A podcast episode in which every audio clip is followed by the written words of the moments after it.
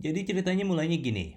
Beberapa hari yang lalu, kami sempat bikin polling di Instagramnya at warung.kopi untuk mencari tahu langsung dari para pendengar. Isi pollingnya gini. Kami bertanya, apakah benar buat jadi seorang UX writer, kamu harus punya pengalaman di bidang UX? Atau setidaknya berprofesi sebagai penulis sebelumnya?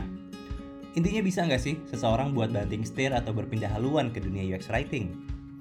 Nah, menariknya, 33% dari jawaban polling tadi menjawab nggak bisa, sisanya bisa. Di episode ini, kita mau buktiin nih, bisa atau enggaknya banting setir ke dunia UX Writing. Langsung dari narasumber kita. Wah, kalian pasti bakal terkejut sih ngelihat profilnya dia ya. Tapi sebelum gue kenalin, gue pengen jelasin sedikit nih, kenapa kita memilih topik ini. Kenapa sih penting? Pertama, karena jabatan seorang UX writer ini lagi banyak banget diincar oleh bermacam kalangan. Mulai dari fresh graduates sampai professionals. Dan kedua, berdasarkan polling kami tadi, masih lumayan banyak nih yang ragu akan bisa atau enggaknya banting setir ke UX writing. Begitulah kurang lebih alasannya ya. Sekarang kalau gue boleh kenalin sedikit tentang narasumber kita. Dia adalah UX writer di Genius dan sebelumnya dia adalah UX writer juga di Traveloka. Tapi sebelum bergabung di Traveloka, dia bukan seorang UX writer. Bahkan pengalamannya dulu nggak ada kaitannya sama sekali dengan dunia UX maupun writing. Nah mungkin teman-teman pada penasaran emang dia dulu kerjanya apa ya? Nah itulah itu yang mau kita banyak ajak ngobrol ke narsum kita kali ini gitu. Jadi without further ado, marilah kita sambut aja nih langsung narasumber kita di episode ini, Tika Sulistian. Hai Tika. Hai Tika. Halo, hai hai. Oke Tika, kita kita kan semua tahu nih ya, role lu sekarang adalah UX writer di Genius dan sebelumnya di Traveloka sebagai UX writer juga. Tapi what we don't know adalah kisah hidup lo sebelumnya sebelum menjadi UX writer. Boleh dong ceritain ke kita semua nih autobiografi lo sebelum menjadi UX writer. Oke oke. Um, panjang ceritanya, cuma pada intinya memang uh, sebelum gue jadi UX gue jadi UX writer tuh kerjaan gue yang pertama itu nggak nyambung. Yang mana kerjaan pertama gue adalah kerjaan yang sebenarnya sesuai sama background pendidikan gue yaitu gue adalah seorang nutritionist di rumah sakit. Oh my god. itu itu boleh tolong diulang gak tuh tadi? gue dulu. Lo dulu nutritionist ah, ahli gizi. Seorang nutritionist, nutritionist di rumah sakit ahli gizi, benar. Jadi dulu tuh gue kuliah uh, gizi kesehatan di UGM yang mana fakultasnya adalah kedokteran. Terus somehow I end up here Iya, karena satu dan lain hal, gue kerja jadi nutritionist, ternyata hmm, kerja di rumah sakit tidak terlalu sesuai dengan personal value. Terus gue pikir ya udah deh kalau gitu gue mau ya apa ya uh, gue cari deh kerjaan lain yang kira-kira masih berhubungan sama makanan-makanan karena memang uh, gue suka kan.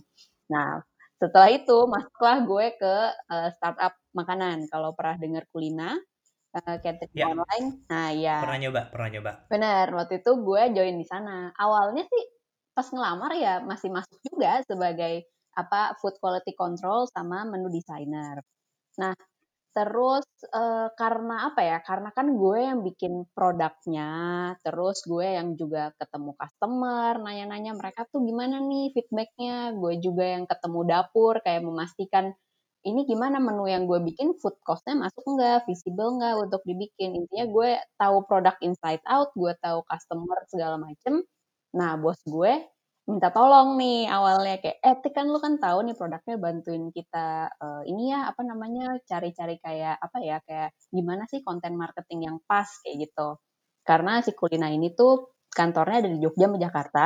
Kebetulan tim marketingnya itu semua di Jogja, yang di Jakarta cuma kayak tim operations gitu. Nah, karena copywriternya itu tuh juga tadinya di Jogja. Nah, kan ya bahasa Jogja beda banget ya sama bahasa ngomong orang Jakarta kan dari logatnya juga kan? Bener, bercandaannya apa ya semuanya beda banget. Jadi tuh kayak kita setelah kita ngecek-ngecek gitu sama gue juga hmm, awal-awal megang di content marketing ini, kita ngeliat iya juga ya bahasanya Kulina nih. Kulina kan targetnya buat di Jakarta, orang Jakarta dulu kan.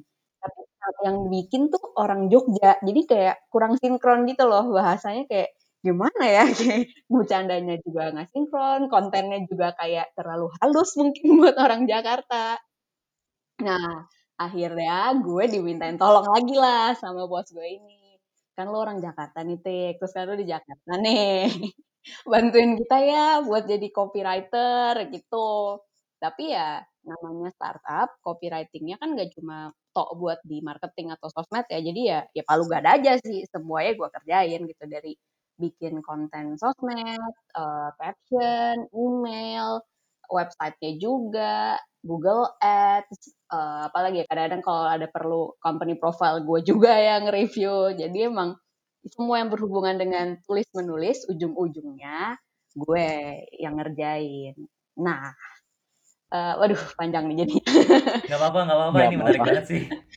Nah, setelah uh, lama, cukup lama megang banyak macem, gue ngerasa gue mau fokus satu, satu aja ah gitu, either gue jadi copywriter marketing atau dulu gue sama sekali nggak tahu kalau ada namanya UX writer sama sekali gue nggak tahu tuh karena kan ini juga tahun berapa ya 2017 deh iya agak 2000 ya 2017 gitu kan gue belum tahu sama sekali oh ada ya yang namanya UX writer gitu.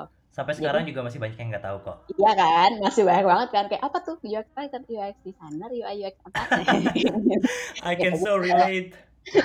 Curcol ya nih curcol dikit nah apa namanya pas gue pikir gue mau fokus ah gue nggak nggak nggak terlalu bisa berkembang kalau gue megang banyak nih gue mau eh, apa dalemin satu hal gue apa gue ngelamar-ngelamar lah di tempat-tempat lain. Semua yang berhubungan dengan writing gue lamar. Content writer uh, apa namanya copywriter terus ada juga satu produk copywriter. Gue gue gue waktu itu gak tahu nih produk copywriter tuh kerjanya ngapain ya. Cuma ada writer writernya ya udahlah gue ramah aja. Aja simpel itu pikiran yeah, gue yeah, yeah. writer writer oke okay, lamar aja gitu. Eh yang lolos kepanggil dan cocok ternyata produk copywriter itulah dan traveloka lagi yang manggil kebetulan traveloka yang manggil jadi oh oke okay. pas gue masuk itu bener-bener gue juga baru tahu oh ada ya orang yang dibayar untuk menulis hal-hal yang tidak diengehin sama orang kayak oh itu termasuk lo nggak? Iya termasuk gue banget gue kayak oh ada. Ya. Menarik ya. Jadi itu first impression lo mengenai UX writing pada saat lo baru masuk tuh itu. Bener banget, bener banget. Itu pertama kali gue tahu oh UX writing tuh ini ya. Oh ada ya orang yang emang kerjanya nulis-nulis button, error message. Oh ada ya kayak oh menarik kerjaan gue yang gue baru tahu. Itu sih awal mulanya dan perjalanan sampai ke sekarang. Penasaran juga nih Tika, jadi waktu lu sebelum kuliah ya, kenapa sih lu mutusin buat masuk jurusan gizi dan kesehatan? Yes, uh, gue simple sih, gue demen makan, tapi gue nggak pengen gendut, kayak oh itu adalah permasalahan semua orang. Gue mau figuring out gimana caranya biar gue yang makan yang gak banyak-banyak amat, ini kenapa gemuk, sementara adik gue yang misalnya makannya banyak, terus itu kurus gitu. Karena memang gue curious sama sama kesehatan, tertarik sama kesehatan, tapi gue nggak pengen jadi dokter karena menurut gue dokter terlalu general. Gue emang gue tipe orang yang sukanya yang lebih spesifik lah kayak gitu. Makanya itu yang bikin mendorong gue masuk ke gizi kesehatan dan gue juga seneng karena ketemu orang sih jadi gue memang enjoy ngobrol sama orang terus kayak gue demen aja ngeliatin dia gimana observe observe gitu gitu dengerin cerita. Nah itu gue demen juga tuh. Jadi berarti kalau jadi ahli gizi itu istilahnya ketemu kayak memberikan konsultasi gitu ya? Yes bener banget. Jadi gue bener-bener ke pasien satu-satu gitu terus gue ngobrol-ngobrol gimana? Ada keluhan apa? Jadi basically sama kayak dokter cuma bedanya dokter ngeresepin obat gue ya kayak oh ibu ada darah tinggi ada diabetes. Oke okay, berarti beras biasanya makannya kayak apa oke dari makanan yang selama ini perlu diubah nih gini gini gini gitu Tika, lu pernah ketemu dengan sesama UX writer yang sama-sama nutritionist dulunya nggak? Nggak pernah. Nggak pernah. di mana pun gue berada dan ngobrol kayak itu kayak lu dulu kuliah apa apa Oke, oke, oke. Ini ada pertanyaan dari follower kita. Gimana sih cara lo mengetahui ya, menyadari kalau inilah saatnya lo harus sudah mulai ngebangun niat untuk eh, mempelajari lebih dalam tentang UX writing atau copywriting? Mm-mm. gue emang pada dasarnya sih suka nulis cuma tuh nulis-nulis yang kayak ya elah pas kecil kayak nulis diary gitulah atau nulis-nulis cerpen kirim ke bobo yang gitu-gitu jadi yang nulis-nulis santai aja cuma eh, setelah dilakukan ternyata pas gue dicemplungin itu ke copywriting gue ngerasa oh ini seru juga ya gue mungkin gue tipe orang yang ternyata cocok nulis yang singkat-singkat gitu loh nggak yang terlalu elaboratif kayak eh, blogger atau kayak content writer jadi pas gue dicemplungin ke copywriting, ternyata uh, hasilnya juga cukup oke nih dinilai sama bos gue. Terus bos gue kayak uh, point out kayak kayaknya lu bagus deh di sini. Gimana kalau lu uh, lebih mendalami ini dibanding yang lain gitu. Tadinya kan karena ya kan gue juga ke customer, gue ke mana-kemana. Nah sejak itu kayak oh iya juga ya. Oh kalau gue menyukai hal ini dan ternyata uh, dinilai kalau gue cocok juga hasilnya juga lumayan oke okay. oh ya oke okay, gue lanjutin aja gitu karena memang gue ada keinginan buat lepas dari si gizi-gizian ini gitu karena gue gue sendiri ngerasa ah gue mau switch career aja lah cuma memang gue tadinya nggak tahu mau ke mana setelah dicemplungin jadi kayak oh maybe this is the one gitu Oh, oke, okay, oke, okay, oke. Okay. Uh, Dirk, lo ada pertanyaan nggak buat Tika? Mm -mm, gue penasaran nih. Berarti artinya selama lu bekerja di alam bidang gizi dan lu akhirnya mulai menemukan oh kayaknya gue tertarik nih untuk nulis lu ada sempat kayak mungkin bikin blog tentang maka tentang kayak makanan atau gizi gitu ah sempat, sempat uh, bikin blog pribadi atau lagi ada ada ada. Benar gue nggak bikin blog sih karena lagi-lagi gue nggak bisa yang elaborate gitu. Cuma gue bikin Instagram account yang isinya namanya makan sama Tika. Shameless. Okay. apa namanya?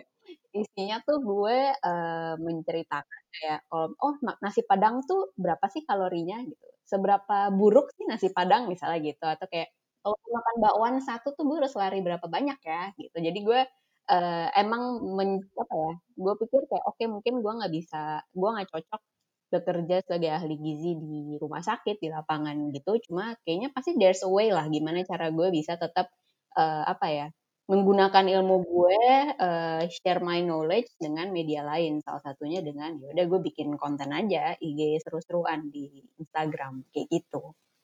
Tapi ini tuh belum ada pengalaman produk atau UX kan sebenarnya ya. Belum. Uh, copywriting kan ya. Jadi uh, yang lu yang lu jual saat itu ke apa nih ke Traveloka berarti mm -hmm, itu Traveloka. apa aja yang bisa lo tampilin tuh uh, nilai jual lo ke Traveloka saat itu? Uh, gue pertama sih sebenarnya memang nggak terlalu banyak kan ya di apa di UX writing-nya, banyak kan copywriting. Cuma karena gue juga bikin apa namanya uh, nulis buat di websitenya kuliner, landing page segala macam. Jadi mungkin ada sedikit nyerempet-nyerempet, cuma masih dikit banget gitu ya kayak ya elah tipis banget ini mah gitu.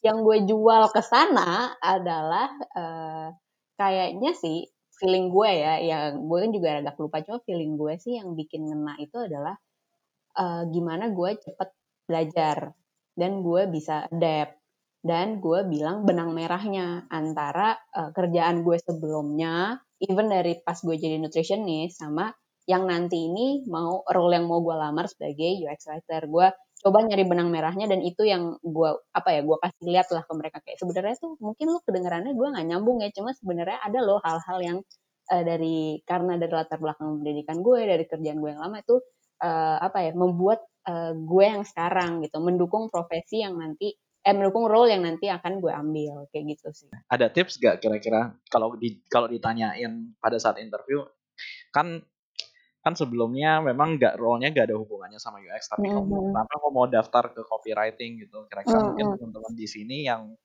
mungkin lagi mikir-mikir nih mau banting setir kira-kira ada tipsnya gak ya dijawabnya gimana gitu mm -hmm. menurut gue penting banget buat lo bisa identify benang merah sih jadi benang merah dari uh, semua yang udah lo kerjain dulu sama sekarang contohnya pas gue, gue bilang gue memang mungkin nggak punya pengalaman banyak, bahkan pengalaman etol di bidang ya marketing. Cuma dengan apa namanya seorang UX writer kan harus punya beberapa apa ya kayak soft skill gitu kan kayak misalnya Yeah. active listening, empathy gitu-gitu dan hal itu udah sangat terasah dengan background gue yang dulunya kerja di rumah sakit gitu. Gue terbiasa mendengar pasien, gue terbiasa ngasih solusi sebenarnya dari permasalahan pasien cuma bentuknya aja beda gitu. Mungkin nanti eh, apa di role gue sebagai UX writer mungkin nanti bentuknya adalah dalam tulisan dan dalam guidance in app. Tapi kalau Ya. dulu-dulu gue kayak dalam bentuk apa ya? Ya menu makanan, konsultasi segala macam gitu. Itu benang merahnya. Terus gue juga kayak gue ceritain apa namanya eh, kalau UX writer gue mungkin emang gak terlalu tahu ya nantinya apa tuh spe- secara spesifik kerjaannya akan seperti apa. Cuma dengan pengalaman gue yang agak berpindah-pindah nih role-nya, Mm-mm. itu bisa cukup nunjukin kalau gue tuh highly adaptable, gue juga fast learner. Jadi kalau apa namanya lo hire gue di sini, mungkin pengalaman gue nggak banyak, tapi gue bisa cepet belajar kayak gitu. Itu sih yang gue eh, apa ya, gue yakinkan mungkin ya ke mereka. Tapi yang bikin lu yakin kalau ini tuh apa ya? Ini tuh gue banget gitu role role sebagai UX writer itu Mm-mm. apa ya? Atau atau mungkin masih ada keraguan atau kayak To be honest, ya memang tidak ada yang pasti ya di dunia ini. benar benar Gue benar. juga Eh, itu pertanyaannya penting loh, Yup. Iya benar-benar sih. Sampai sekarang mungkin gue juga kalau dibilang apakah lu yakin banget sama role lu kayak lu akan terus berkarir di sini ya, gue juga bisa jawab iya gitu. Cuma what I can say is I really enjoy what I'm doing right now.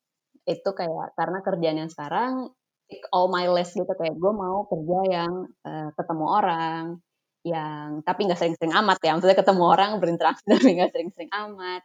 Gue mau kerjaan yang punya impact tapi tidak berhubungan dengan ter- tidak terlalu berhubungan dengan bisnis. Mungkin itu juga kenapa gue milih UX writing dibanding copywriting karena kalau copywriting kan met- success metrics lu kan kayaknya lebih ke ini ya kayak revenue berapa orang yang jadi beli berapa orang yang jadi apa. Kalau UX writing kan enggak ya lebih ke user satisfaction yang tidak ternilai harganya. Itu sih gue kayak ngerasa oh so far kerjaan gue menyenangkan gue enjoy dan uh, hopefully orang-orang juga ngerasa gue impactful ya udah dilanjutin terus aja. Kayak gitu I see. Eh, itu bagus banget tuh. Bener sih kalau copywriting emang tujuannya buat revenue, ada harganya gitu kan. Tapi kalau UX writing user satisfaction tuh nggak ada harganya. Eh, itu bagus banget tuh. Oke, Bisa jadi perlu quotes kita, tuh kan. ya, kita bikin microblog di Instagram tuh ya. anyway, um, Tika nih kita mau kita mau tanya nih, uh, Hmm. kalau lu kan berarti sebelumnya tuh um, kebetulan udah punya copywriting experience nih, um, udah punya karya-karya tulisan gitu. What Mhm. about mereka yang sama sekali nggak punya? Menurut lu mereka masih punya masih ada opportunity nggak ya? Eh sorry, masih ada chance untuk bisa masuk ke dunia UX writing nggak if they are interested? Tapi zero experience, uh, zero karya gitu. Mm, mm, mm. Bisa aja sih. Jadi uh, mungkin memang lebih susah ya.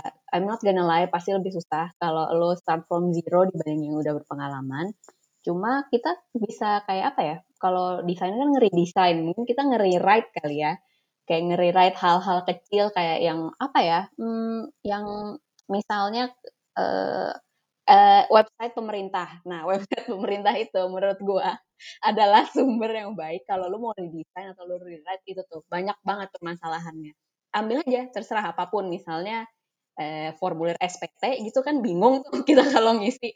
Lu rewrite aja coba rewrite buat kira-kira gimana ya ini apa eh, pertanyaan-pertanyaannya eh, contoh sinteksnya yang lebih mudah dipahami orang gitu. Dan lu coba rewrite terus lu tuangin di apa prosesnya karena kan kalau di writing, di desain terutama itu kan nggak nggak benar-benar apa ya, nggak result oriented ya, tapi lu juga harus tahu prosesnya gimana sih, thinking proses lu gimana. Jadi itu juga penting buat di share nanti di apa namanya di pas lu interview atau di portofolio lu, atau kalau memang belum ada juga, mm, eh masih masih kurang juga maksudnya bisa ikut online course. Sekarang kan online course juga banyak, banyak juga yang free.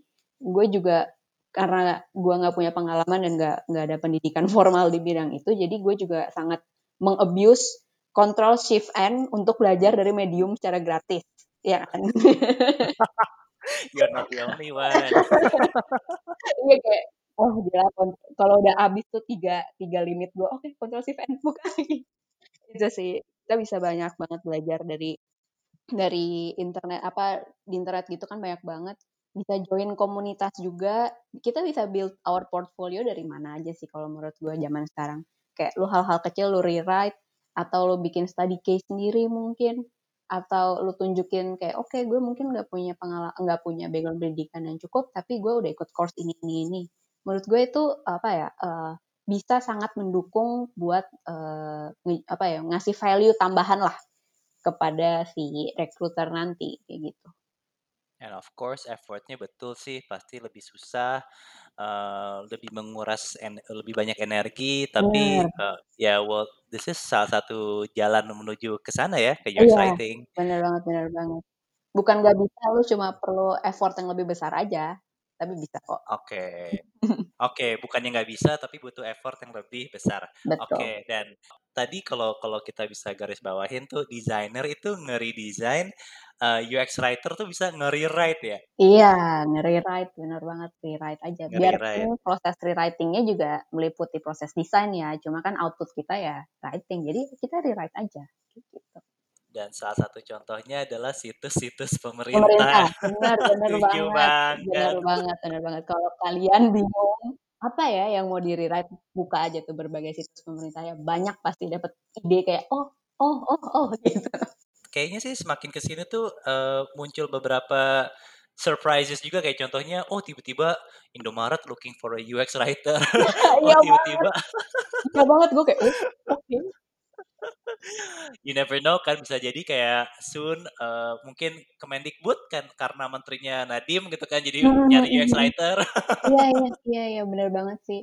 Sekarang juga kayak untuk COVID kan kalau di Jakarta ada aplikasi Jaki itu kan ya itu juga kan yeah dia apa ya app-nya cukup well design lah menurut gue dibandingin app-app pemerintah yang lain. Gue yakin pasti mereka juga harusnya punya UX writer kalau enggak ya it's too bad hire one lah. Yes agree. Uh, gimana cara dapetin apa pekerjaan UX writing yang tepat buat first timer? Lo ada ada tips nggak seputar itu? Hmm oke. Okay uh, first thing first, lamar yang banyak. Itu, lamar yang banyak. Karena kita first timer, apalagi kalau dengan kalau kita zero experience ya, udah deh pokoknya lamar aja. Mau itu perusahaan ternama nggak ternama lo lamar aja gitu nggak usah terlalu muluk-muluk dan masang target kayak gue mau diterima di uh, big four atau di mana gitu nggak usah sadar diri kan bahasa bahasa sadar diri aja nggak apa-apa pokoknya lamar aja kalau nanti misalnya uh, ada yang kepanggil atau apa, ya gimana ya? Maksud gue mindsetnya adalah kita sih belajar tapi dibayar gitu. Jangan langsung mikir oh gue kerja, oh gue kerja gitu. Enggak mikirnya hmm, kita lagi PKL aja, lagi praktek kerja lapangan, lagi intern tapi mungkin dibayar yang lebih baik gitu. Jadi lamar yang banyak, uh, jangan terlalu muluk-muluk untuk dapetin perusahaan yang gede langsung, no problem, perusahaan kecil juga nggak apa-apa. Justru di sana biasanya lu bisa berkembang juga kalau perusahaan kecil kan, karena kesempatan belajarnya juga besar. Terus hmm, CV dan portfolionya sebisa mungkin benar-benar personalized sih. Itu juga salah satu hal yang gue pelajari setelah berbulan-bulan ngelamar juga dulu. Jadi kalau emang lu mau ngelamar sebagai UX writer ya CV dan portfolio lu isinya yang sesuai sama UX writer, showcase skill lo dan segala macam yang relate to that field gitu kayak nggak perlu terlalu showcasing misalnya hal-hal yang nggak terlalu apa ya yang misal pas gue ngelamar di Traveloka gue nggak terlalu highlight uh, gimana hasil kerja gue sebagai um, quality control karena nggak nggak relate gitu gue lebih ke menu desainnya mungkin yang akan gue highlight terus gimana gue bantu di copywritingnya mereka itu sih yang yang perlu juga jadi benar-benar pastiin apa yang kita kasih ke mereka tuh sesuai sama apa yang mereka butuhkan. Bisa kok nyontek sama requirementnya mereka aja, kan mereka pasti ada requirement tuh apa-apa aja. Itu bisa di work dari sana juga, kayak gitu. Um, kemarin tuh dapat pertanyaan juga dari salah satu follower kita tentang jurusan kuliah. Um, pertanyaan sih basically uh, ada nggak sih jurusan kuliah tertentu yang yang apa uh, menurut lo ini paling cocok nih buat buat calon UX writer gitu? Kalau spesifik jadi UX writer menurut gue nggak ada sih. Cuma kalau lu coming from journalism, communications, internal apa international relations, gue rasa itu akan ngasih kayak apa ya uh, starting pointnya jadi lebih tinggi aja. Karena lu punya basic knowledge on how to communicate gitu-gitu kan. Nulis gimana yang benar ngomong gimana yang benar sastra juga termasuk hal yang uh, apa namanya salah satu jurusan yang bisa nge-backup lu sih. Cuma kalau untuk secara spesifik jurusan ini ini doang yang boleh diterima. Gue sih so far nggak pernah menemukan itu ya di requirement uh, pas gue ngelamar kerja gitu. Paling mereka kayak ya itu experience berapa sampai berapa tahun misalnya terus uh, coming from ya itu tadi jurnalistik atau uh, sastra atau komunikasi atau mereka biasanya selalu pasti nyantumin atau relevant experience. Jadi kayak kalau lu nggak punya background pendidikannya, ya kalau lu punya experience-nya ya nggak masalah gitu. I see. Oke okay, oke. Okay. Berarti jurusan tertentu. Eh tadi lu mention international relations nggak salah satunya? Iya. Oke. Okay. Iya. Kenapa kenapa? Apakah lu salah satu alumni? Iya. oh, benar. Edwin alumninya tuh. oh. Nah itu membuktikan Betul. kan. iya, gue gue lulusan dari international relations dan gue setuju sih karena gue banyak banget nulis essay. Iya kan, iya kan, iya kan. Sebenarnya yeah. kayak kalau kemampuan nulisnya sendiri sih bisa diasah dan semua orang mau jurusan apa pun lu pasti bikin skripsi kan. Jadi ya mau nggak mau lu nulis juga gitu. Cuma dengan beberapa jurusan yang lebih fokus di berkomunikasi dan segala macam ya lu punya tahu hal-hal yang lebih banyak, belajar yang lebih banyak secara formal kayak gitu gue sama Derek itu kan sebelumnya kita bukan copywriter ya maksudnya gue berangkat yeah. dari international relations hmm. yang yang waktu kuliah tuh gue iseng-iseng suka apa sih suka bikin uh, artikel-artikel di di website gue sendiri oh. uh, dan itu yang yang jadi karya apa sih nilai jual gue buat bisa ikutan intern sebagai travel blogger di Wigo Wih. saat itu. keliling keliling Jakarta. keliling Jakarta. Nice sih, itu nice, it's very nice. Iya dan dan apa? Uh, kalau lu gimana Derek waktu lu iya. lu kuliahnya apa? oh, gua kuliahnya dari gua kuliah business finance actually. Lumayan oh, jauh kan? juga tapi lumayan jauh tapi kayaknya gak sejauh Tika sih. Jadi, dulu sebelum kayaknya jadi kayaknya dulu sebelum ada Tika gue yang kayaknya sering disorot karena kayak beda banget gitu backgroundnya. Tapi kayaknya setelah ada yang datang dari ahli gizi udah udah yang bisnis itu udah kuliah udah terlalu jauh gitu kelempar. Ada yang lebih aneh lagi nih orangnya. I see, oke okay, oke. Okay. Iya sih sejujurnya tadi uh, yang ceritanya Dirk, gue kaget sih pas dengar dia jurusan apa. Cuman ya, I don't know, like life it works in a mysterious apa has mysterious ways juga kan. Um, Oke oke cool cool. Um, um, tapi what about CV ya? Kayak CV kan kita uh, limited banget tuh uh, jumlah kata-katanya hmm. kayak let's say maximum one page or or maximum two pages. Hmm. Um, apa yang mesti gue taruh nih kalau misalkan emang gue zero experience gitu atau uh, zero experience bisa bisa berarti gue baru lulus atau gue zero experience-nya tuh kayak gue berangkat dari gue sekarang sebagai apa ya sebagai business development atau mungkin gue mm -hmm. develop oh actually ada sih dari salah, salah satu uh, follower kita nih dia bilang dia sekarang developer dan mm. dia udah ngirim CV dia buat jadi ngelamar jadi UX writer dan itu tuh di di apa sampai sekarang uh, dia nggak dapat kabar sama sekali dicuekin lah kayak gitu mm -hmm. um, selain portfolio deh gitu kan pasti recruiter uh, ada kemungkinan juga uh, mereka ngelihat CV dulu sebelum ke portfolionya kan um, yeah.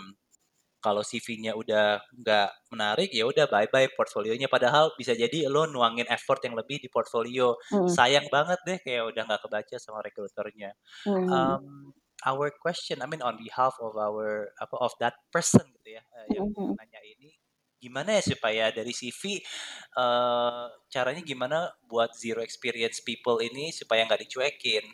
hmm, that's a very good question and one million dollar question ya. Karena jujur gue juga nggak terlalu tahu gitu ya.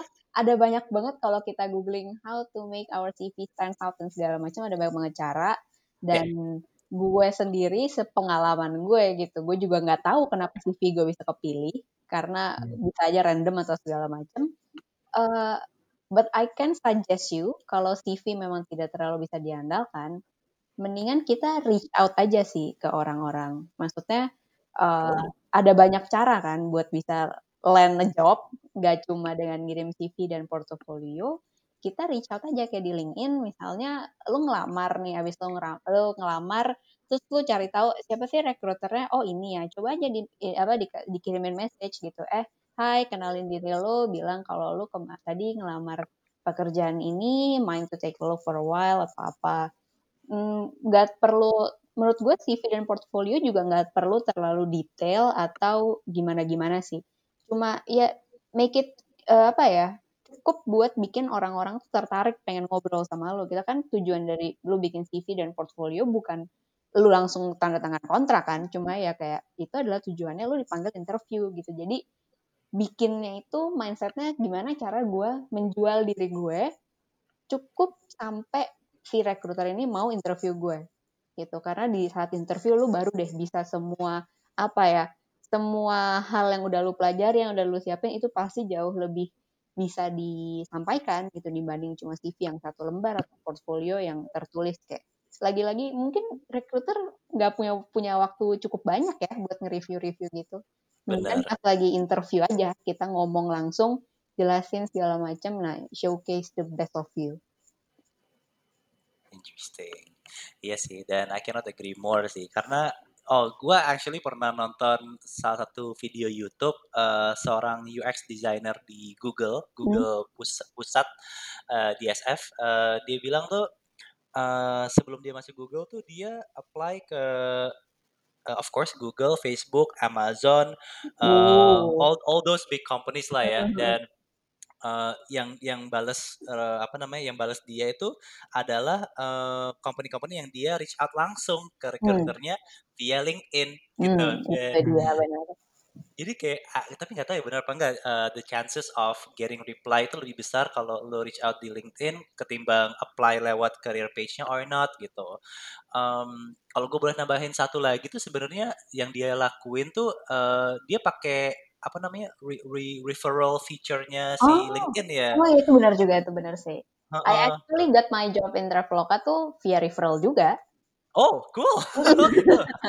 Iya iya Oh, benar-benar benar sih tadi yang lo mention. Gue juga apa eh, jadi memang penting selain reach out ke recruiter adalah eh, make ourselves visible kali ya ke orang-orang yang kerja di tempat itu gitu. Lo bisa Mhm. join komunitas, join kan suka banyak design talk, tech talk itu adalah tempat-tempat yang bagus untuk lo berkenalan dengan orang-orang, kenalan dengan salah satu karyawannya di sana. Syukur-syukur kalau memang di role yang lo mau ngelamar juga ya. Jadi maintain relationship dan lu bisa kayak jadi bisa ngomong ke dia gitu kayak eh lagi ada kosong nggak ada lowongan apa nggak ya gue pengen daftar nih gitu misalnya boleh nggak minta tolong eh, apa lu nge-review dulu kan kalau kita langsung minta mereka eh, refer kan juga ya siapa lu emang kenal gitu kan. Gue juga nggak tahu kapasitas lu kayak apa. Jadi kita be friends dulu sama dia. Nah dari situ kita bisa minta tolong eh boleh nggak apa namanya referin kita? Gitu. Menurut gue ya orang-orang yang eh, kerja di satu company yang memang menyediakan eh, boleh nge-refer orang luar, mereka pasti seneng-seneng aja kok nge-refer orang yang kalau menurut mereka juga emang nih orang oke gitu. Karena kan ya we get a reward ya. I'm gonna be Iya, totally honest for you kayak kita kan dapat reward juga gitu. Jadi iya benar-benar. pasti seneng-seneng aja kok nggak ada ruginya nggak ada ruginya kayak udah kalau masuk dapat duit kalau nggak keterima kita udah ngebantu orang jadi kayak itu salah satu hal yang eh, apa ya salah satu jalan untuk mendapatkan pekerjaan yang baik juga sih make yourself visible Iya sih, em, itu kayaknya bisa ningkatin level of confidence orang-orang yang tadinya ragu kayak ini gue minta referral nggak ya lewat si apa si A B C yang kerja di company tersebut gitu.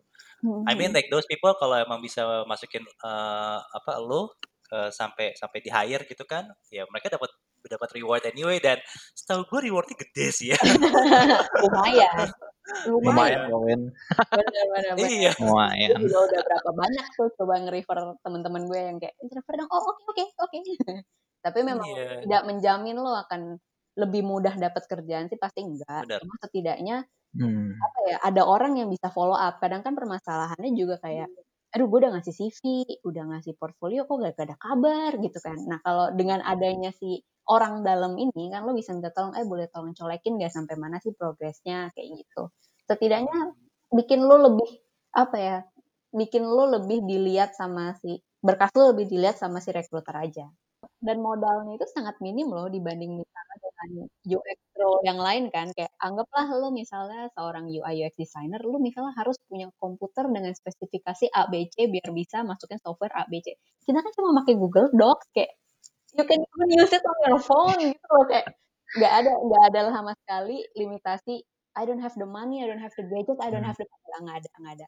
Even lo kan bisa pakai HP lo lo nulis di kertas pun bisa. Nggak ada. Kayak ini tuh apa ya modalnya tuh kecil banget selain Modalnya kecil banget ya. Iya, selain excuse. emang mau mau online course berbayar, bener banget no excuse. There's no excuse harusnya. Oke, I think that would be all sih ya dari dari kita ya ya, Dirk ya. Mm-mm. Um, so so happy to have you di warung Iya. kopi Tika. Iya, Um, Thank you banget udah sharing sama kita.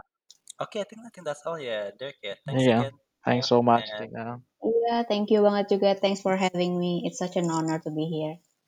you're welcome. Um, stay safe and stay healthy. Yeah, uh, during this quarantine period. Yes, you too. Stay healthy and safe. Okay. This is your host Edwin Muhammad. And this is your co-host Dirk Daniel. And I'm Tika, UX writer at Genius Slash Nutritionist. And thank you for listening to Warung Kopi. Bye. Bye.